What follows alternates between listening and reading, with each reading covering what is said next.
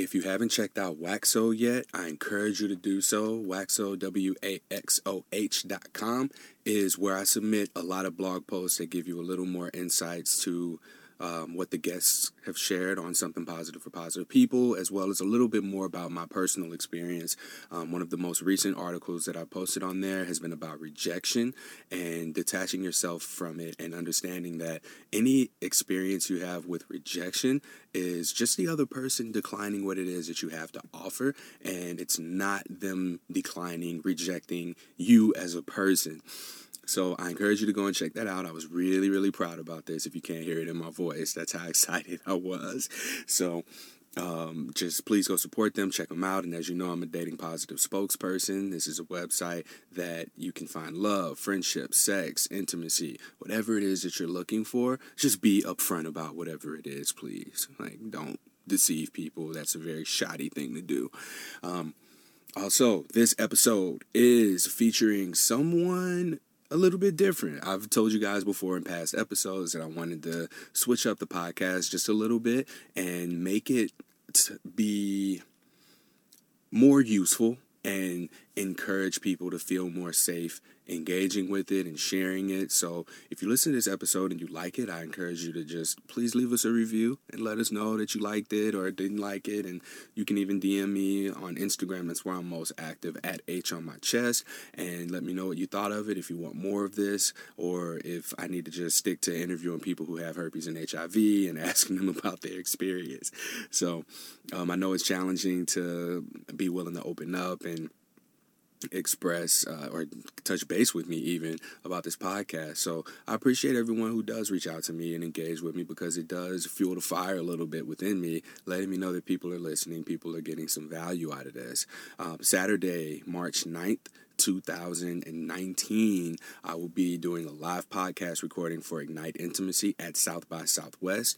Thank you to everybody who voted. Ashley Manta, Laura Aisha, and myself are going to be doing a live podcast recording at South by Southwest at the JW Marriott Room 207 at 9:30 a.m. this upcoming Saturday. I'm recording this podcast, well, I'm uploading this podcast a little bit sooner than normal. Today is Wednesday, March 6th. Usually I post Thursday evening, Friday morning, um, just to have it up there uh, for everybody to be able to download. But since I'm going to be traveling here shortly to South by Southwest, I actually leave tomorrow. Sierra and I, I wanted to be sure that this was uploaded and good to go and ready to listen to ahead of time. So the conversation that we're going to have at South by Southwest, it'll be uploaded to the Ignite Intimacy podcast feed, and it's all about making disclosure sexy. What does that mean? Well, disclosing itself can be a very dreadful thing, and depending on how you look at it, it can be seen as something daunting, dreadful, or it can be the most useful tool ever to open up conversations about sexual health, negotiating sexual pleasures, kinks, do's, don'ts, and likes and dislikes. So, we got to be able to use this to open up the floor for conversation about that kind of stuff and create a safe space for both parties to express their experiences with STDs. Like that's flat out what it is. So we want to be able to make that conversation a little more accepting and we want to remove the negative connotation from it because it's a necessary conversation. So stick around for that. I'll share when it's uploaded and let everybody know. Hope you enjoyed this episode of the podcast. Let me know what you think by leaving us a rating or review. I'm on Instagram, most active there at H on my chest, but all other social media, except for Facebook, um, at H on my chest. Or you can find me at Courtney Brame on Facebook. I'm wearing a Giving 100 t-shirt and it's three black dudes as my cover photo. I'm the one with the long hair, don't care. So, welcome to Something Positive for Positive People. Today's guest is a little bit different as I've been saying a lot lately.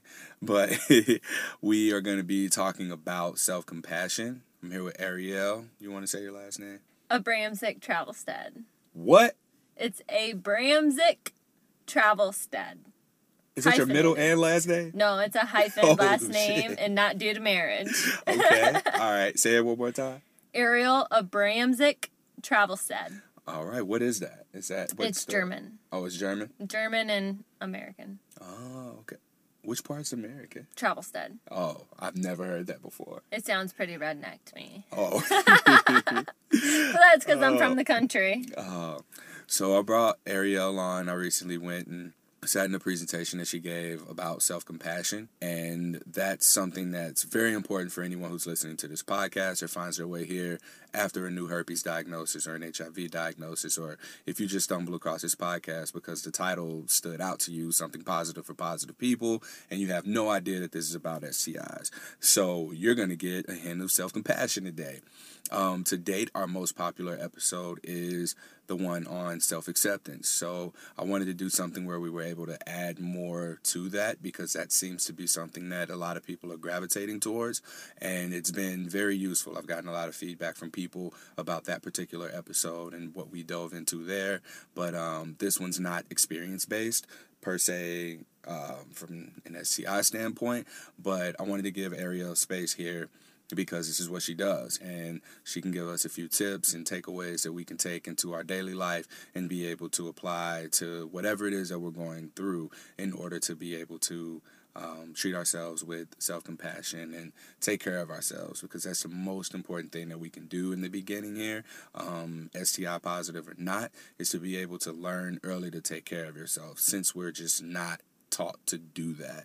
And this is just one of those things that you have to go through life and learn eventually that you have to come to this space where you realize that you absolutely have to prioritize yourself.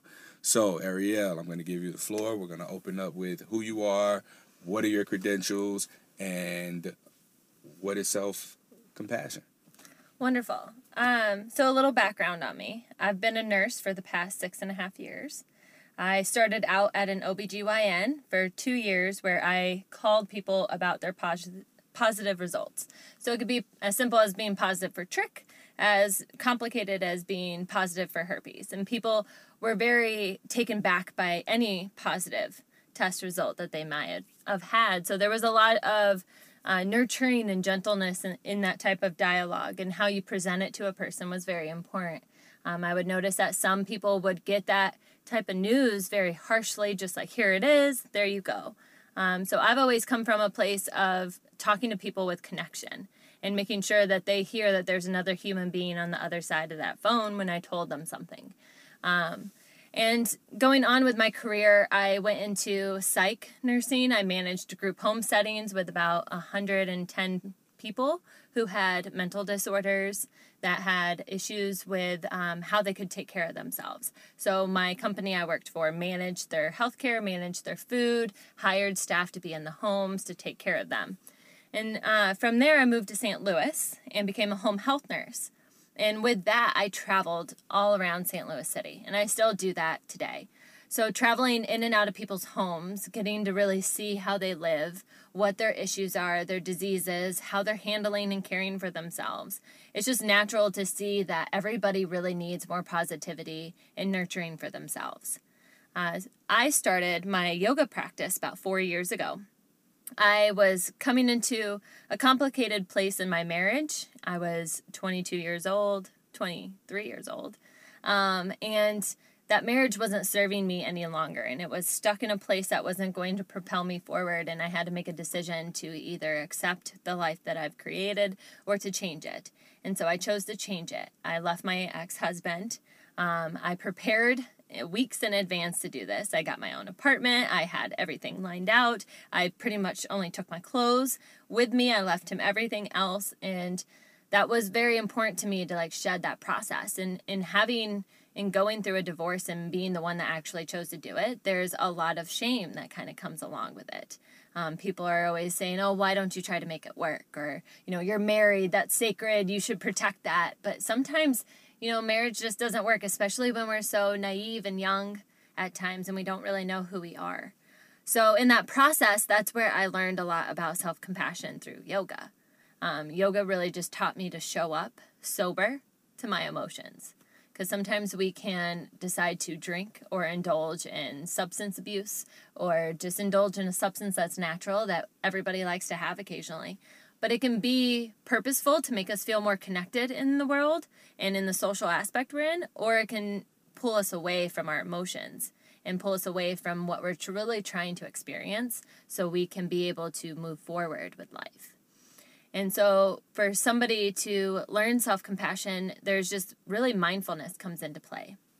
And that's something that I've learned along my yoga journey and life in general is to really just focus on what's present today and how I'm feeling in my body helps me to be more present with myself and being compassionate when I do feel anger, but my mind might say that I shouldn't feel that way. Or when I feel sad and I want to block it out with smoking, you know, a little bit of bud or having a glass of wine or something like that. You know, there there's reasons why we have those inclinations and it's about finding out the source of that need that we can actually propel forward and understand it better so we can have more self compassion, so we can take care of ourselves through that process. Um, I've known people that have come up positive for situations, and there's like a whole process, an acceptance denial process. It's like grieving in a in a sense. So it's a systolic way of traveling through emotions that is so traumatic to an individual's identity. Um, and being able to have compassion during that process is very important because I'm sure anybody listening to this or any human being can relate to the fact that we're very harsh upon ourselves and we can talk very mean and down to ourselves about something. We can have a whole to do list and we can do three things that really propelled us forward or made us do something good or make us feel good, but then we decide to look at all the things we didn't accomplish in that day. You know, we, we beat ourselves up too much. Um, and it's a, something that we learn from childhood and sometimes it can be influenced by parents influenced by life experiences that make us more harsh upon ourselves. And like you were mentioning earlier we don't really get taught about self-compassion. We don't get taught about these ways of being gentle with ourselves because we are human. Yeah. And the pure definition like in my talk of being human is being imperfect like we we are very complicated. We're very complex creatures. We're spiritual beings having this human experience and we're trying to understand what the what the heck is going on. Like we're we're just trying to wrap our brains around it and every day so much stuff comes in our way comes we take it into our bodies. We're so stimulated by our phones by other people's perspective of us what they say to us you know how they interact how we interact with them. We react so much to everything. And mindfulness is really about implementing more of a response state instead of like always coming at it immediately, like taking in whatever somebody said, taking in a new diagnosis and being able to sit with that for a moment and be like, okay, you know, this is just an element of life. Like, this isn't that big of a deal. We can work through this by educating ourselves on information out there about something like this, and we can turn it into more of a positive on how we choose to live and cope with what we're going through. And that's applicable to any experience that we have we're humans things are going to happen to us that aren't fair that you know it's just life. And it's about learning how we can curve with it versus forcing up against it. Like coming up to a brick wall we can't move a brick wall but we can learn to curve along the side of it to be able to be more gentle with that fluidity instead of trying to be so harsh. And we can work around the wall in a gentle way that doesn't make us hate ourselves. Yeah you mentioned earlier that we're not, well, we both talked about not being taught self compassion. Do you feel that there's any contrast there or polarity between self compassion and then shame? Yes. Almost definitely. If you take a moment with like everybody has a person in their life, mainly a a family member that like puts a lot of guilt on them for not living a way that they wish that they would live. For example, for me, it tends to be my mother. My mother wants me to live the certain way, have this haircut a certain style, like Bob, in, in downtown Chicago, being a CEO of a business company. Like, she's told me this flat out before. She's told me that my husband wasn't good enough and I should marry a hockey player that plays for the Blackhawks in the city of Chicago. So like there's these expectations that, is that very people specific. right very specific. But there's there can be a, a certain person in our life that has these expectations of us and if you can take a step back when you're having engagement with them and really see how they try to talk to you. Are they engaging you with empowering messages or empowering what you're choosing to do in your life? Or are they shaming you and guilting you? You know, you can kind of see that. And for me, that was very much my mother and very much still is my mother. You know, I can do all the great things I can, but there's still not going to be enough for her because I'm not living close enough to her. Or I'm not, you know, in the vicinity of being able to be around what she thinks I should be around. Um, but that's just where there's differences. But what I learned in, in being more aware of that relationship is that there's a lot of shame and guilt from that. And that's something that was established within me as a child. I felt shame and I got guilt trips when I didn't get straight A's, when I didn't do something a certain way. Like I felt very shameful that I didn't live up to a certain expectation.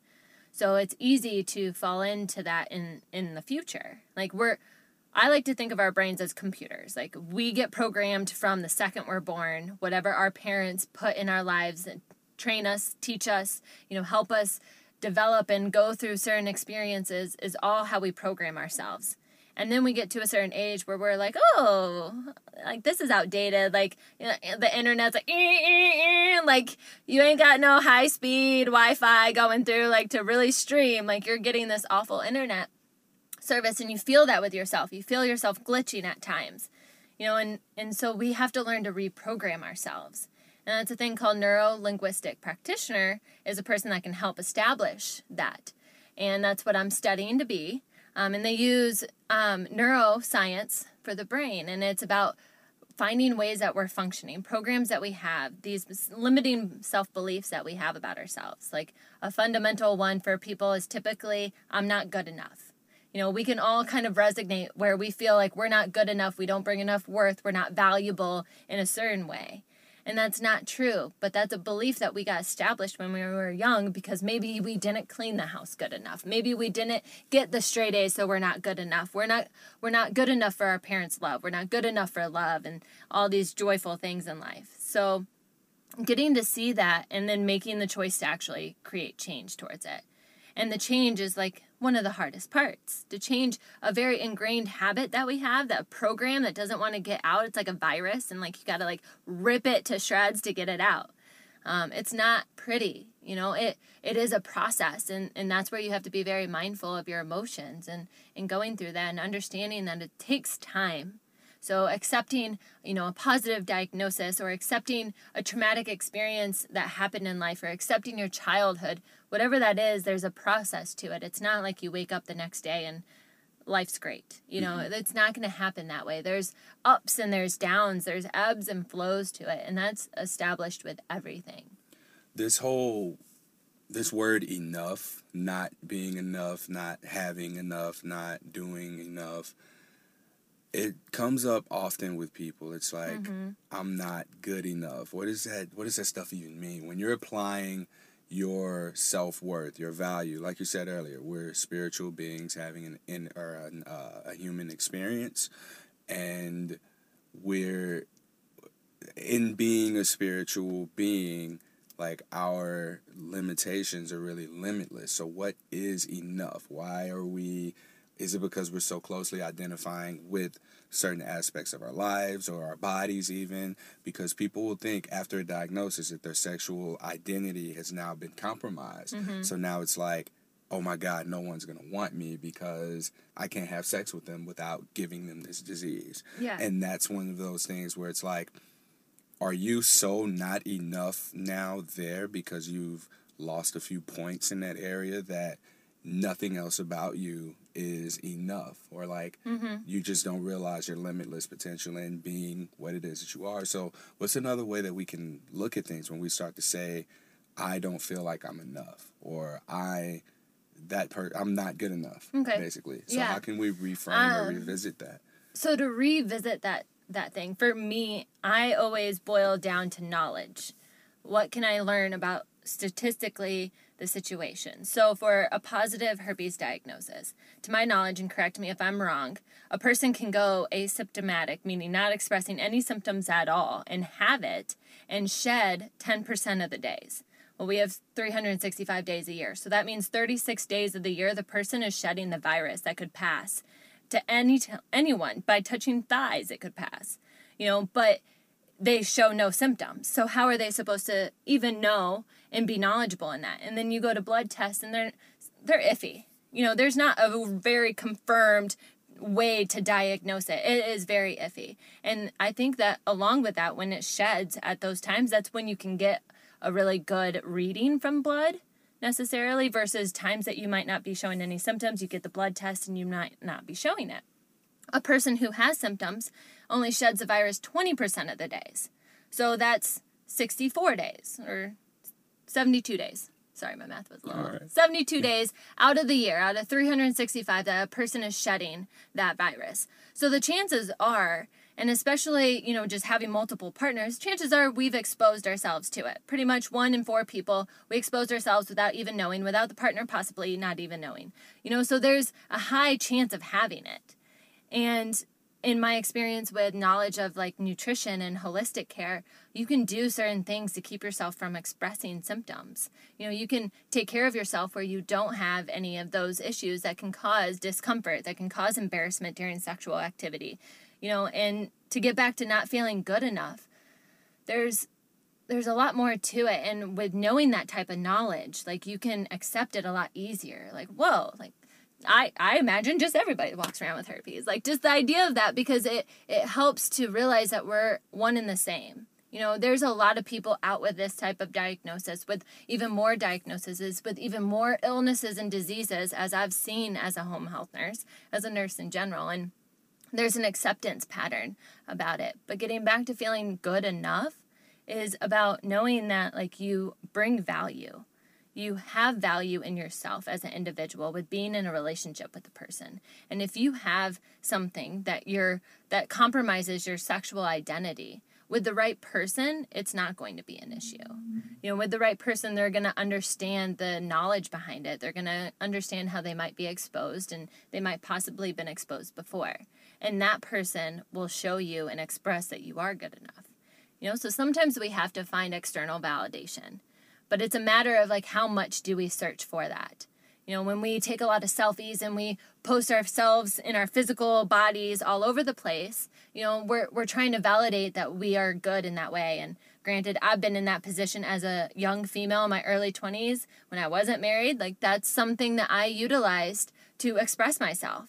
And it was searching for that validation and eventually i rolled into validating myself you know and doing things that make me feel good about myself Mm-hmm. So, like, if I were to get a diagnosis like that, then I would take the time needed to process it. Maybe it's that night. Maybe I eat a whole tub of ice cream. Like, I don't know what the fuck I would want to do. Like, just whatever screams to me at that moment to express. Go to my best friend's house and tell her and, and share that. Or maybe not tell anybody at all and accept that and research and find podcasts that talk about it in a positive light.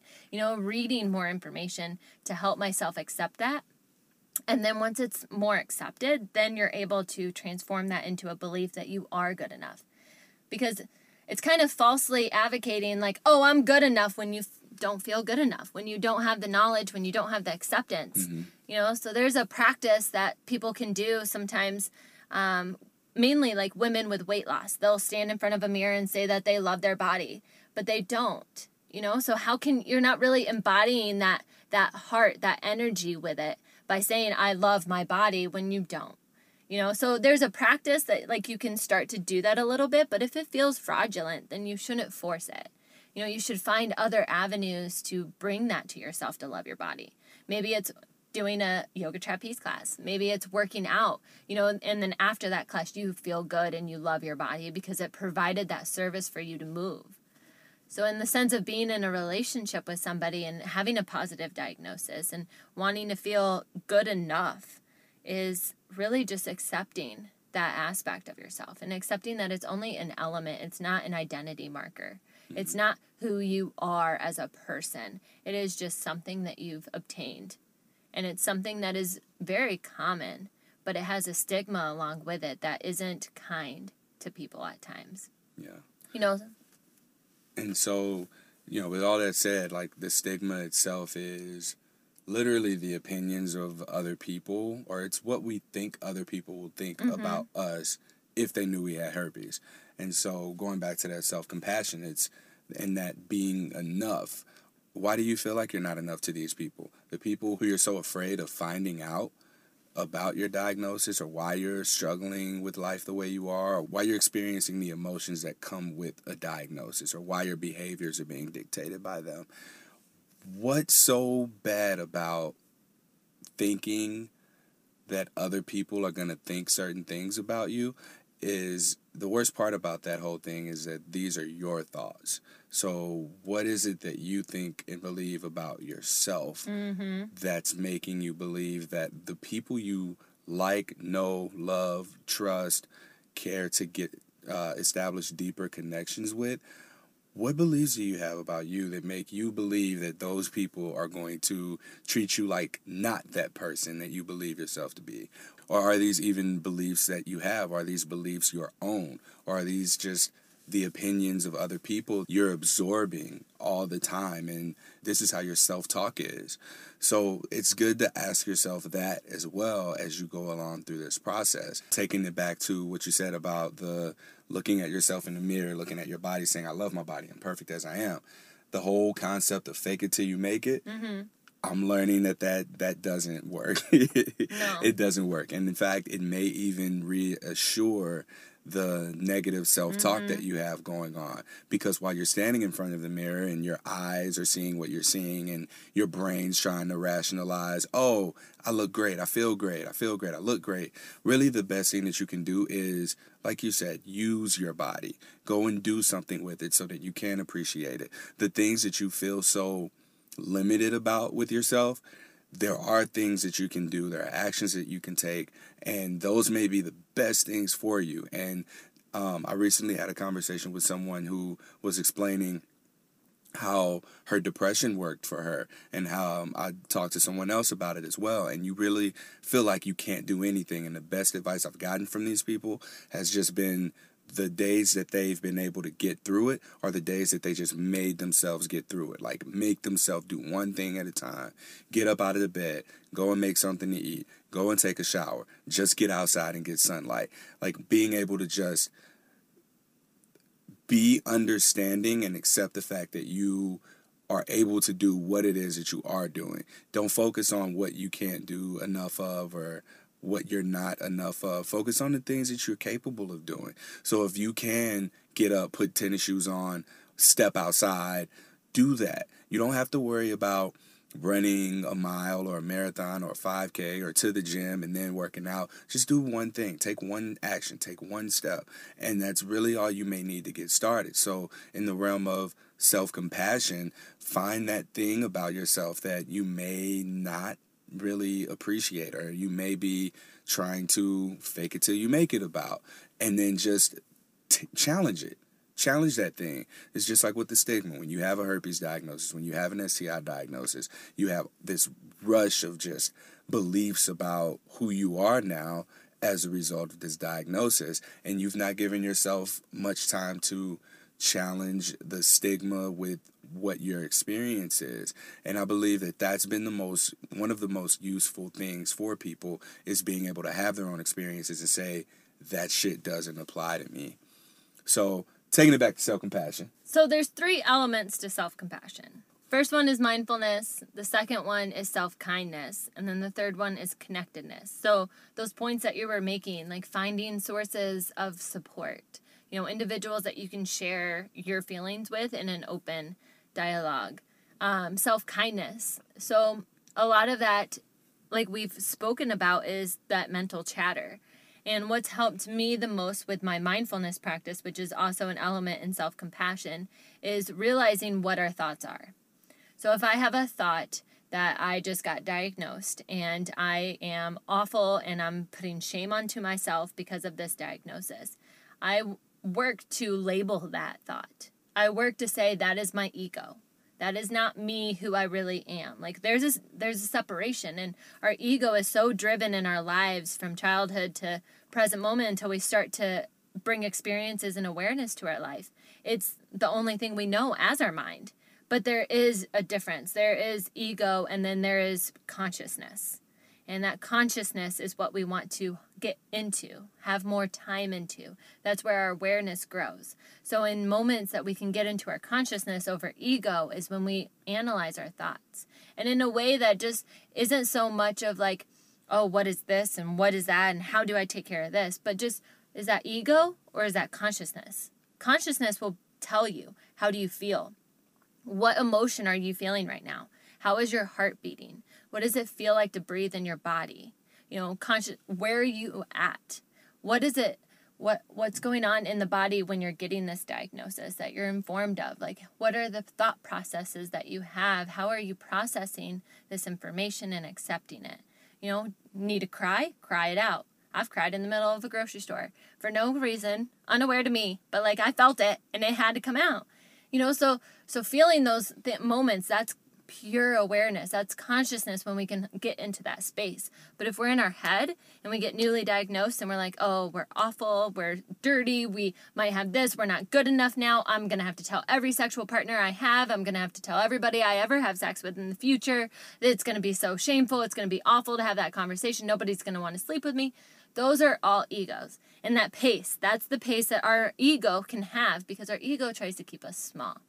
Our ego wants to keep us in the small niche to protect us, to keep us in the space where it can control our behaviors and our actions. But when we can see that, when we can hear it, we can be like, that, that's okay. That's my ego. I, I appreciate it trying to make effort to keep me safe because that's typically what it's trying to do. Our ego is in relation to our inner child, experiences we've had, and our inner child is trying to keep us safe so it keeps us small so we don't have to worry about getting hurt. And so when we see that thoughts are ego related, then we can pull ourselves into consciousness. And the way that I best pull myself into a conscious state is feel my heartbeat. Feel your lungs expand as you inhale on your next breath. Feel your body exhale and release that. You know, being present in the body. Where's your left toe at right now? Your left big toe. Can you wiggle it? You know, like being able to bring the awareness to the right big toe Working up to your knees. What does your knees feel like right now? How is your body sitting in the chair or the furniture or the car seat in this moment? Where are you feeling pressure on your body from that? Those are moments of consciousness because you're finding where you are in time and space. You're able to check in with how you're feeling. You're not in the over thoughts of you know somebody cutting you off while you're driving or this new diagnosis or what that guy said at the restaurant or you know all this mental chatter that we try to keep ourselves busy with. It's about finding that peace stepping back into that state of response versus react. That state of taking 2 seconds just to check in with yourself. You know that that's where pure consciousness is and our ego clouds it all because we just run our minds like crazy but the best way for self compassion, for self kindness, for evolvement for human beings is to step back into that state of consciousness. And that's where you will find self compassion. That's where you will find that every single person you cross path with is exactly the same as you. I'm exactly as you. We're in different bodies, we look differently, but I'm exactly the same as you. And that's what it comes down to the purest form. So, our physical elements, our physical life, that's just this spot now. You know, and we don't have to identify so much with certain things that happen in our life because our ego tends to make stories.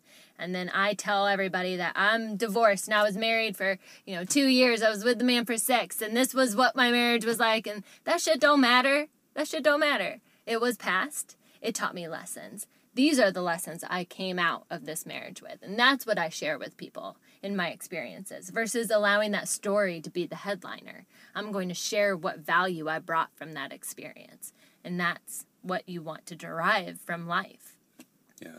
Because we can always look at what we can see, hear, touch, taste, smell, and view it for what it is. Like, okay, that's what it is. But when you crack open that shell or you spend time exchanging energy with someone, then you get a better feel for who that person is, what this person's been through, what lessons they have to teach you. Definitely. And it's just like you said, like when you're able to recognize that sameness in everybody, we're all the same. While we have our unique sets of experiences as an expression of that one being that we all are, like it's still we we should be able to recognize that within one another and acknowledge the fact that people are going to be mm-hmm. mirrors to us. The people yep, around definitely. us are, and challenging or putting those mirrors up to those people or having them hold them up. Like you can see elements of them that bring things out of you mm-hmm. and those are the things that you really want to sit with and be with and put and put a little bit of investment of energy into so that you can understand why is it that I do these things or why do I feel this way in certain types of situations. Um, and often we just don't do that. I mean we're not taught to. We have to learn these things. Mm-hmm. Well, and on your comment or your inquiry about being good enough, what I've learned in my own personal practice is that we tend to really value I'm a people pleaser. I, I like to make people happy and that in turn makes me happy. But that can be a downfall of mine too. Like in my marriage I was manipulative. I wanted to do things a certain way to hope that he would have an outcome that I expected out of the situation. And that would have made me happy. Huh? It's a covert contract. Yeah. So like there there was a lot of manipulation in that. That's an element that wasn't healthy that I was doing and I saw that. So I removed myself from that situation. But in removing myself and regrowing, rebirthing, redeveloping, programming myself, I learned that I needed boundaries as a people pleaser, as a person that cared about other people's perspective of me, what they thought of me, what their opinion was. You know, those aren't very valuable to us, honestly. You know, and our our worth, our self worth, tends to fall down when we care more about other people's perspective of us. So, forming boundaries is very important. Like, you can form boundaries with an individual to share only so much, you know, and you don't share more than that. So, then you don't even give them the opportunity to have an opinion or perspective about a certain element of your life, so you don't even have to hear it.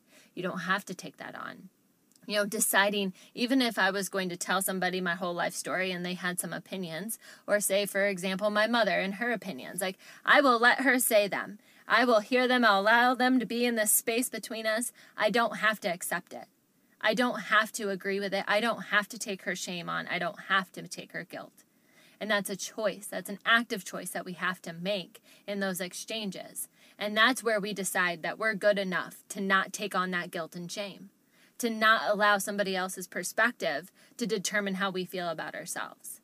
Mm. And that's what we really have to learn and establish as we grow and we adult.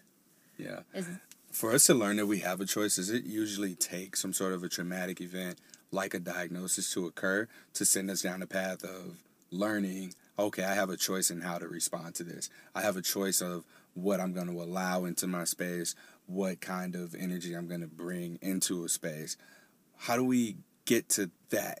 How do we get to realize we have a choice when after a diagnosis things are just so dark? Like I'm in a state of despair and there is no hope. And I don't want to hear that shit. I don't want to hear yeah. this positivity shit. I don't want to hear it's going to be okay. I don't want to hear it's not the end of the world. I don't want to hear none of that shit. Mm-hmm. I'm pissed. Yeah.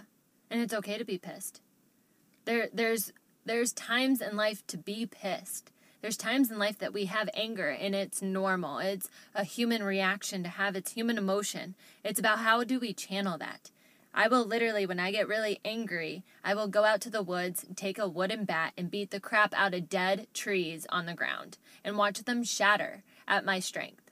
Like, that is a way that I get anger out because I've found an avenue that I can release it you know, smashing a pillow against the bed or just screaming at the top of my lungs, like whatever I have to do to like shake it out of me is what I do. So it's appropriate to have anger. It's you don't have to shame yourself for that. You don't have to be like I shouldn't be angry, blah blah blah blah blah. I did this to myself or, you know, I deserve this or whatever that might be.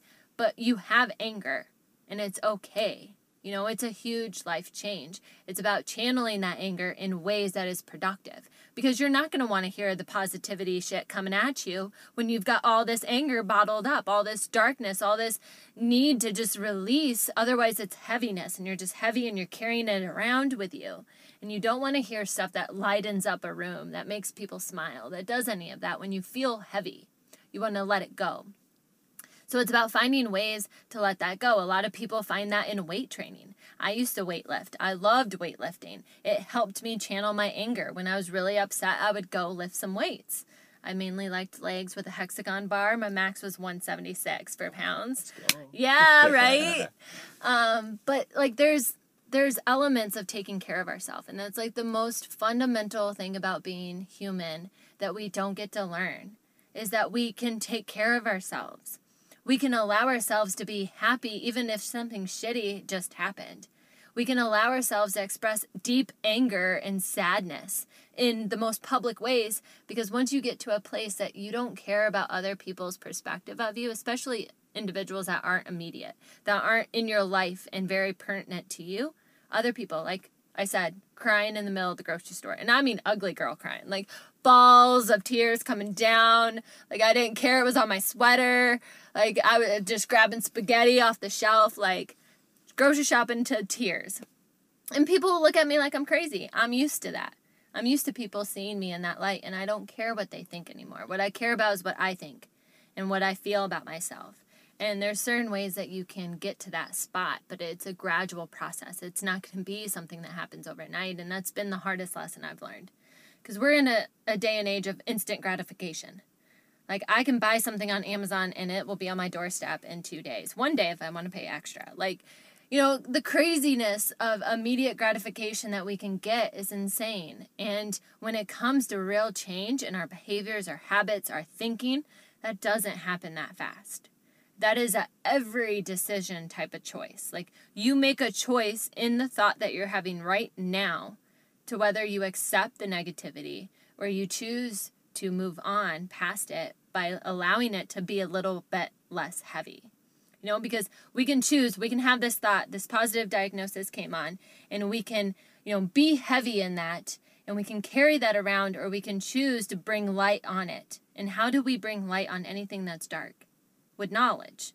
Knowledge is what brings us light with community, with hearing other people have a similar experience, with knowing that we're not the only person with this going on in our lives, finding connectedness with one another, doing things that move our body, that make us feel healthy and happy, eating our favorite dinner. Like, whatever that is, that's how we become lighter. And we can have traumatic experiences. And a lot of this self work, this development, I believe comes from a traumatic spot. Like you something traumatic happens in your life, whether it's early childhood or it happened yesterday. Like something traumatic happens, we kind of have an out of body experience, like accepting it like oh it didn't happen to us, that wasn't our body, like no that's not possible. And then we move more into accepting like okay, this is real this is something I'm going on in my life and now I'm feeling negative. Now I'm feeling this darkness. Okay, what can I do at this moment to take care of myself to help bring it a little bit lighter and closer to acceptance? This podcast has been really great about just expressing how self compassion can be very relatable um, and to be gentle, just to be gentle. always we don't have to be That's so important. hard on ourselves. Like life is hard enough. Other people's opinions are hard enough. Like just be present with where you are today, like you were saying. Get up, feed yourself something healthy, take a shower. Like be very mindful in those moments, and that will bring you joy. You will find peace in those moments, and not so much what these projections are that we carry in our mind and what the ego likes to remind us of every single day. So Yeah. just be gentle, and that's the biggest key. Now, Ariel, two last names. How can people get in contact with you? Um, I'm on Facebook as Ariel Rochelle. I'm developing the brand identity. It's getting um, its own little fonts and colors and all of that fun stuff. Um, and I will be having a website, but I'm in the city. I'm doing workshops and I talk at Venture Cafe once a month. Um, so you'll you'll be hearing vibrantly mindful around, so people can definitely chime in. All right. Well, by the time this is uploaded, I hope you'll have the website up so I can just link all of that in the show notes too. Yeah, Cool. I'll work on that. Um, what about on social media? If anyone wants to like send you a message or talk Yeah, more about this. Um, social media presence isn't that large, but there is um, a social media account at Vibrantly Mindful. Um, that is the Instagram account. There's also a Facebook page, and that is what I'm working on in 2019 to be a lot more present with content on self compassion, on mindfulness, on all those different elements that are very applicable to every single person. awesome. Thank you so much. Thank you for having me. If you like this episode, please like, rate, review, subscribe to, share this podcast. I hope to be able to do a lot more of these where we're able to just bring more valuable information to you guys. Um, like I said, the self acceptance episode was good. I'm hoping that people are able to get some use out of this self compassion episode as well so that we can all just come out of this and be able to open up comfortably among ourselves and be able to utilize our support groups because what happens is when everyone realizes they know someone who's living with or affected by herpes or any STI really I think that's when we begin to see that the stigma just we, we begin to see it for what it is and expose it because it cannot live where truth is because it's based upon lies. So we want to encourage people to tap into their support systems. And hopefully, this episode is able to get us to a place where we're able to be comfortable enough with ourselves to where we can share with one person and then maybe another person. And like I said, the more people who know, the more people that are more empathetic and knowledgeable about it so that when someone's disclosing to them, they know how to handle it. Or if they need to disclose, they know where they can go for more information or if they need help with anything. So that concludes this episode of Something Positive for Positive People. Till next time, stay positive.